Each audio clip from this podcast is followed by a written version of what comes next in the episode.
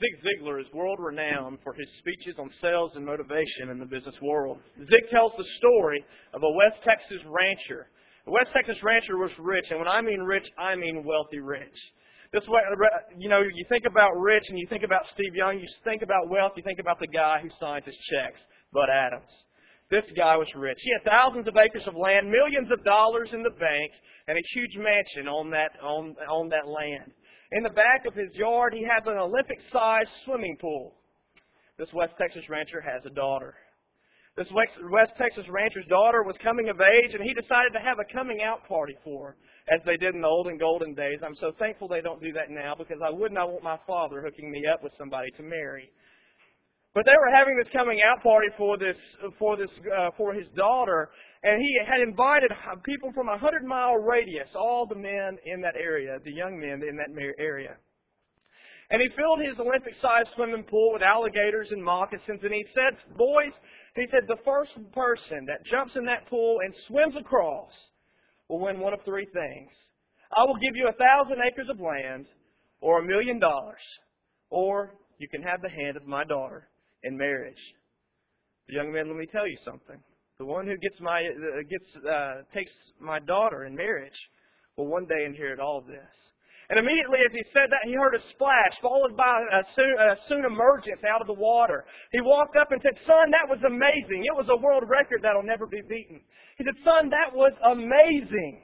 He said, Son, would you like the thousand acres? And the young man looked at him and said, No, sir. He said, Son, how about a million dollars? And he said, No, sir. And the young and, and the rancher said, Well, son, I have to assume that you would like the hand of my daughter in marriage. And the young boy said, Of course not. He said, Well, son, perplexed, what in the world do you want? And the boy looked at him and he said, I want to know the name of that dude who pushed me into the swimming pool. Now, I want to tell you that boy was motivated. That young man was motivated. And this morning, I want to talk to you about motivation. If you will, turn with me to Philippians chapter 1. Philippians chapter 1. In Philippians chapter 1, Paul says, Paul and Timothy, bond servants of Christ Jesus, to all the saints in Christ Jesus who are in Philippi, including the overseers and deacons, grace to you. And peace from God our Father and the Lord Jesus Christ. I thank my God in all remembrance of you, always offering prayer with joy in my every prayer for you all, in view of your participation in the gospel from the first day until now for I am confident of this very thing, that he who began a good work in you will perfect it until the day of Christ Jesus. For it is only right for me to feel this way about you all, because I have you in my heart, since both in my imprisonment and in the defense and confirmation of the gospel, you all are partakers of grace with me. For God is my witness, how I long for you with the affection of Christ Jesus, and this I pray that your love may abound still more, and more in real knowledge and all discernment so that you may approve the things that are excellent in order to be sincere and blameless until the day of Christ, having been filled with the fruit of righteousness which comes through Jesus Christ to the glory and praise of God. He says in verse 6, For I am confident of this very thing, that he who began a good work in you will perfect it until the uh, day of Christ Jesus. The church of Philippi was a lot like the church of Thessalonica. They were in, they encouraged the apostle Paul. They were an enthusiastic group of Christians. They loved to do the work of God. And in verse 9 he says, And I pray that your love may abound still more in real knowledge and all discernment. The apostle Paul was encouraged. If you turn in Philippians 3, he says in verse 9, more than that, or in verse 8 rather, more than that, I count all things to be lost in view of the surpassing value of knowing Christ Jesus my Lord, for whom I have suffered the loss of all things and count them but rubbish in order that I may gain Christ and be found in him not having a righteousness of my own derived from the law, but that which is through faith in Christ, the righteousness which comes from God on the basis of faith, that I may know him and the power of his resurrection and the fellowship of his sufferings being conformed to his death in order that I may attain to the resurrection of the dead. Not that I have already obtained it or have already become perfect, but I press on in order that I may lay hold of that for which also I was laid hold of by Christ Jesus. Brethren, I do not regard myself as having laid hold of it yet, but one thing I do, forgetting what lies behind and reaching forward to what lies ahead, I press on toward the goal the, for the prize of the upward call of God in Christ Jesus. The Apostle Paul was one of the most amazing men in the Bible. He was one of the most enthusiastic, one of the most motivated men of God that we read in the Bible. When he says here that he forgets what lies behind and reaches forward to what lies ahead, he's talking about the things that in the past that he did, the past sins that he committed, talking about the past injuries from brethren, the past persecutions, and the past victories that he won. Why? Why do you forget the past? Why do you forget those things? If you forget your past sins that God has forgiven you of if you've asked for it, if you forget those past injuries, uh, brethren, you won't wallow around in sorrow. You'll press forward. If you forget the past persecution, you won't wallow around in hatred for those people who persecuted. You will move forward. You will be motivated. And if you forget the past victories, you will not grow arrogant. You will move forward. Brothers and sisters in Christ, we need to be like the Apostle Paul. We need to be motivated. And, and, and I'm sorry, Philippians 4 and verse 13. The Apostle Paul, let's go back in verse 4. I am sorry. The Apostle Paul says, Rejoice in the Lord always. Again, I will say, Rejoice. Let your forbearing spirit be known to all men, the Lord is near. Be anxious for nothing, but in everything by prayer and supplication, with thanksgiving, let your requests be made known to God, and the peace of God, which surpasses all comprehension, shall guard your hearts and your minds in Christ Jesus. Finally, brethren, whatever is true, whatever is honorable, whatever is right, whatever is pure, whatever is lowly, whatever is of good repute, if there is any excellence, and if anything worthy of praise, let your mind dwell on these things, the things you have learned and received and heard and seen in me. Practice these things, and the God of peace shall be with you. But I rejoiced in the Lord greatly that now at last you have received your concern to me. Indeed, you were concerned before you lacked opportunity. Now that, not that I speak uh, from want, for I have learned to be content in whatever circumstances I am. I know how to get along with humble means, and I also know how to live in prosperity. In any and every circumstance I have learned the secret of being filled and going hungry, both of having abundance and suffering need. I can do all things through him who strengthens me. The Apostle Paul was truly a motivated individual. You know, motivation is not permanent. Sometimes life gets the best of us. Sometimes we come in, we're motivated. We come in our worship services, we're motivated, we're ready to go. By the time we're done, we're tired, we're ready to go home, we're ready to go eat, we're ready to take that Sunday afternoon nap, watch the Titans lose on football. Well, hopefully not anymore, but we're ready to we're ready to go. We've lost that motivation. As we go through work and the next day and Monday and Tuesday, on Monday we wake up and we think, oh, it's another Monday. And we have to get up and we have to go to work on that Monday, that dreaded Monday. I love Mondays. I think Mondays are a great day. I love them because they're a day that we can start the week praising God. And it's a day that we can start the week after Sunday to be an example to those in the world. We're out in the world, and Mondays are a good day. Motivation is so important for the Christian. And it is something that we need to spend some time talking about. If you will turn with me to Matthew chapter 5. Matthew chapter 5. Jesus had something to say about motivation in verse 6. When he said, Blessed are those who hunger and thirst for righteousness, for they shall be satisfied. What does it mean to hunger and thirst for righteousness? Jesus basically saying, Blessed are you for, uh, for being motivated for you're going to be satisfied. What does it mean to hunger and thirst for righteousness? A lot of times we will talk about hungering and thirsting for righteousness, and we'll talk about simply the fact that it means simply we need to study the Bible more. Brethren, that is not the only thing this passage is saying. This passage is holding a lot more to that. This passage is saying we need to go out and spread the Word of God. We need to be motivated to be united. We need to be motivated to work together in our work here at the Franklin Church of Christ or wherever you may worship. We need to be motivated to serve God with all of our hearts, to serve God with all of our soul, with all of our mind. We need to be motivated to do that. That's what this passage is saying. Blessed are those who hunger and thirst for righteousness. This morning I want to share with you three things that I've just mentioned and talk with you about three things that I think we need at the Franklin Church of Christ to be motivated about. Turn with me to Matthew chapter 28. To Matthew chapter 28. And I want to ask you this morning, how many times in the last year have you taught someone the gospel of Jesus Christ? I don't want to, I don't want to, I don't want you to raise your hands, but have you even taught anyone the gospel of Jesus Christ in the last year? What about the last two years? Or the last five years? Let me pose that question a different way. Maybe a different question. How many times have you invited someone to church in the last year? The last two years? Or the last five years? Dick Modine, an attorney and a faithful Christian in Missouri, made the comment to a younger group of Christians saying, My generation has failed in teaching the gospel. So what do you do when you fail at doing something? You move on. As Paul, the Apostle Paul says, you press on towards the goal. You press on. You change things. There's a saying that goes, no change, no change. Meaning, meaning if you're not going to change, your result, and it will not change as well. No change, no change. Read with me Matthew 28 and verse 18. Jesus says, All authority has been given to me in heaven and on earth. Go therefore and make disciples of all the nations, baptizing them in the name of the Father, the Son, and the Holy Spirit, teaching them to observe all that I commanded you. And lo, I am with you always, even to the end of the age. What is Jesus saying here to his disciples? He's saying, Go and teach. Go and make disciples. That involves teaching. To teach, you've got to know something. So therefore, you have to study the Word of God. You can't teach something you don't know. So, the, uh, so Jesus is saying, go therefore, make disciples, teach people, baptize people. And then what does he say? Teach people to observe all that I commanded you. How many times have you seen brothers and sisters in Christ fall away? Brothers and sisters in Christ who are raised in the church. Well, that's partly the problem. Because a lot of times we grow complacent, as we mentioned this morning in our Bible study this morning in, in, the, in the adult class here. A lot of times we grow complacent.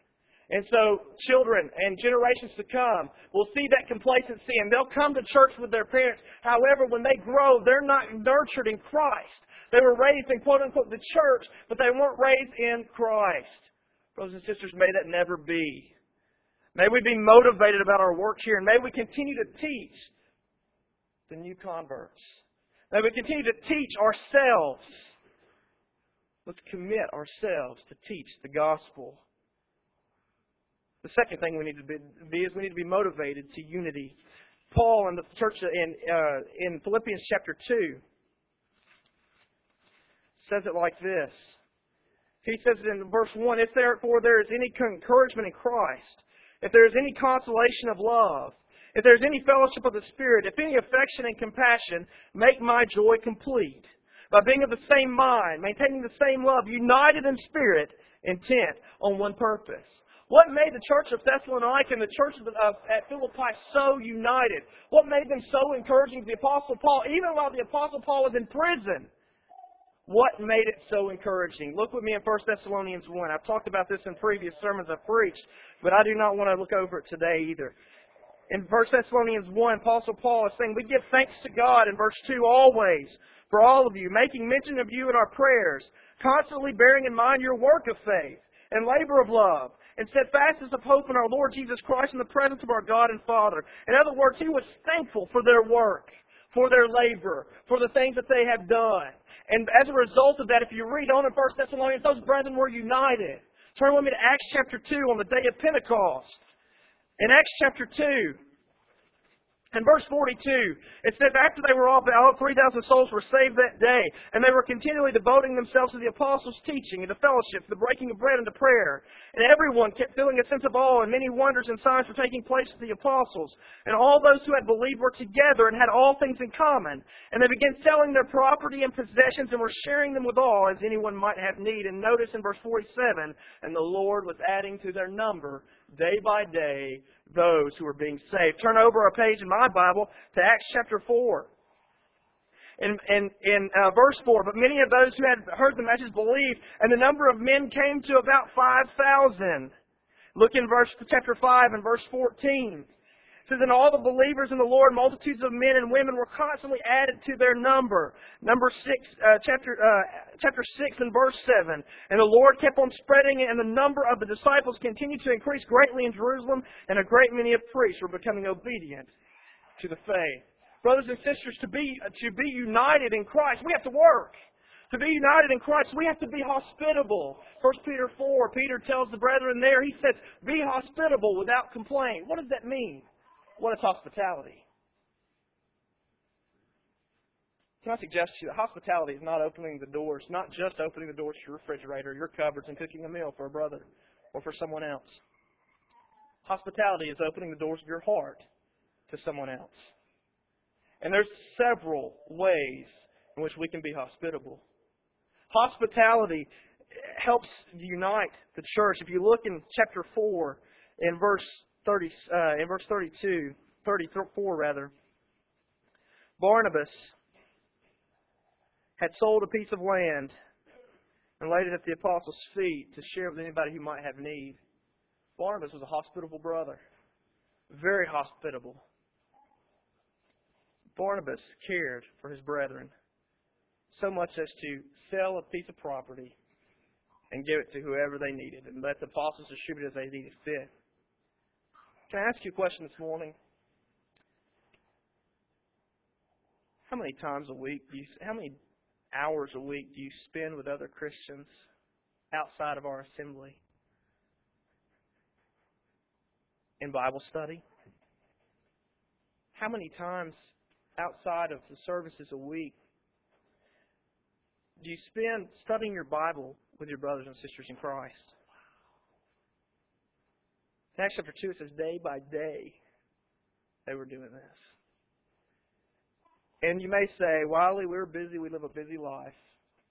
Amen. We do. But are we too busy for the Lord?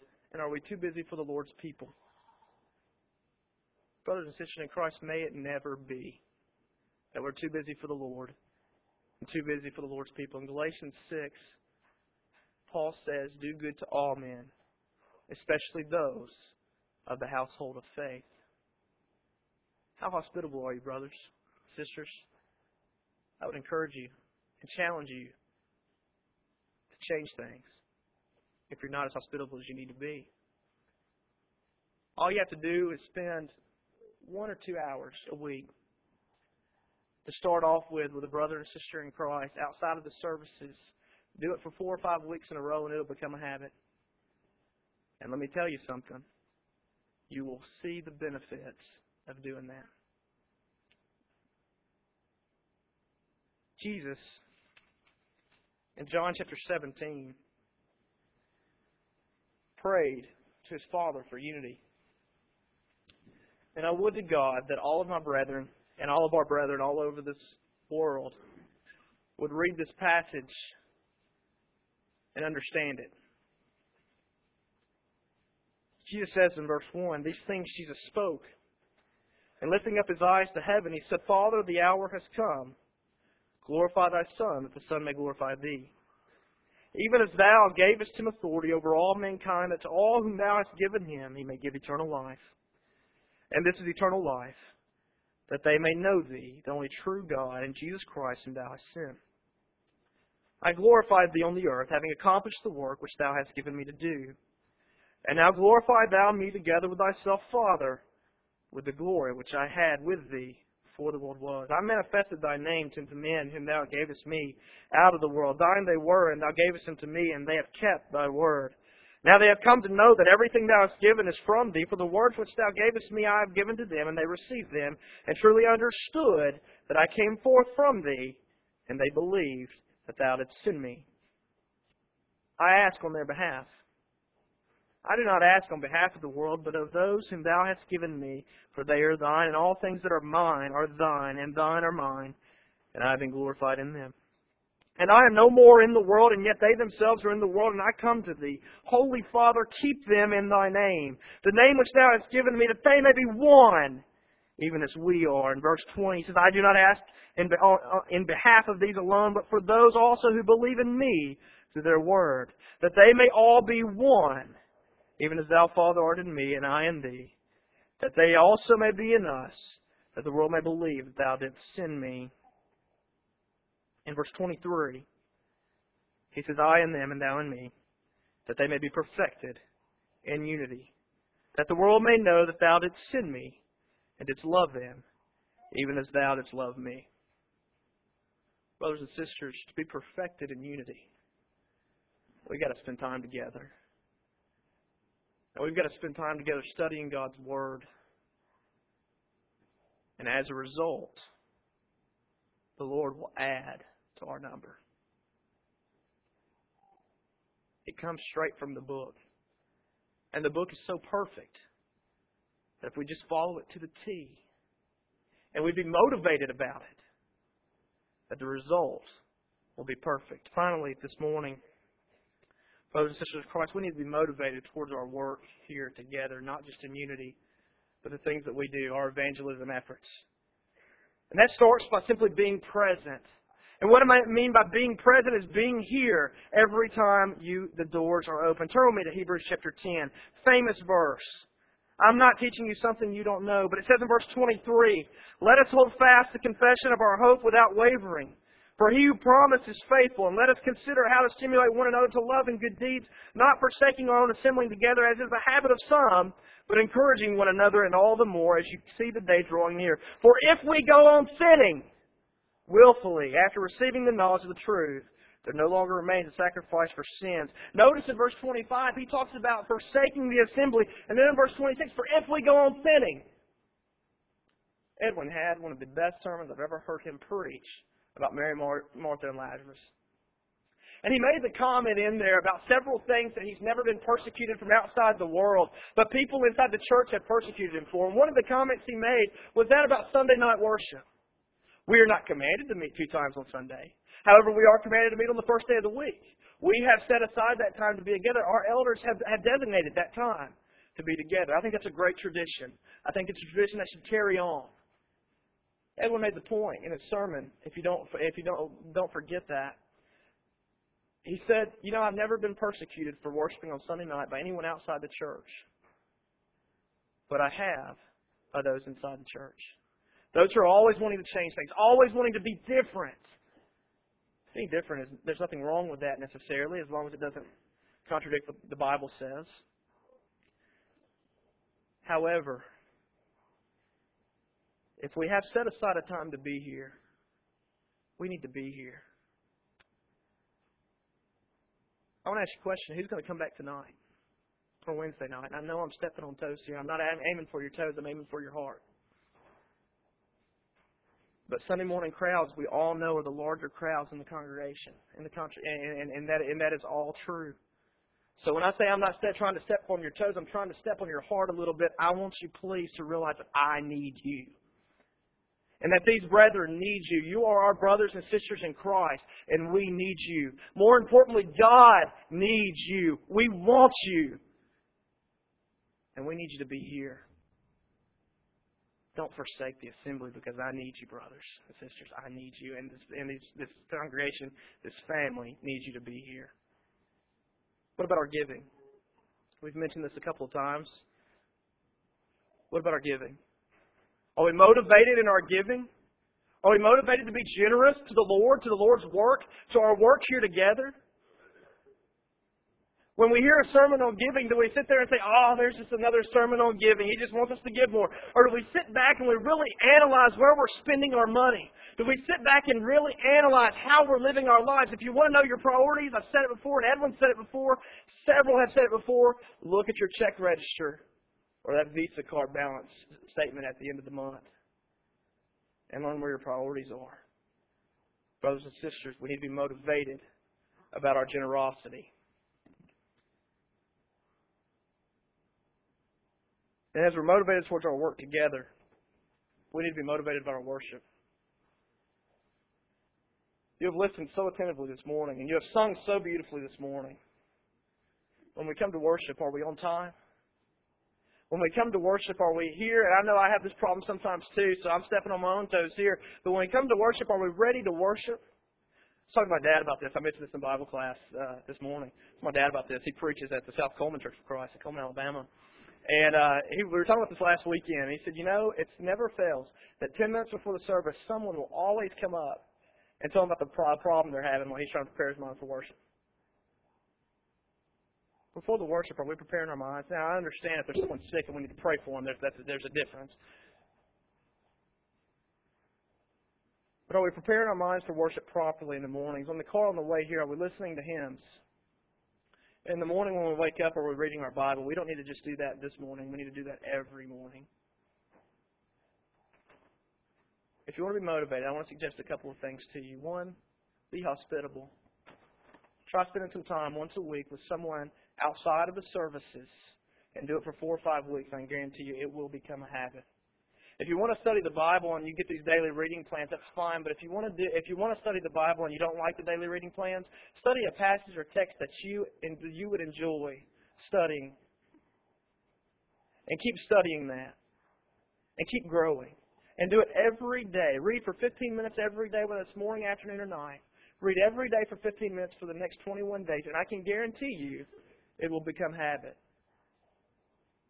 And I can guarantee you you'll grow spiritually. Because reading and studying helps us grow spiritually.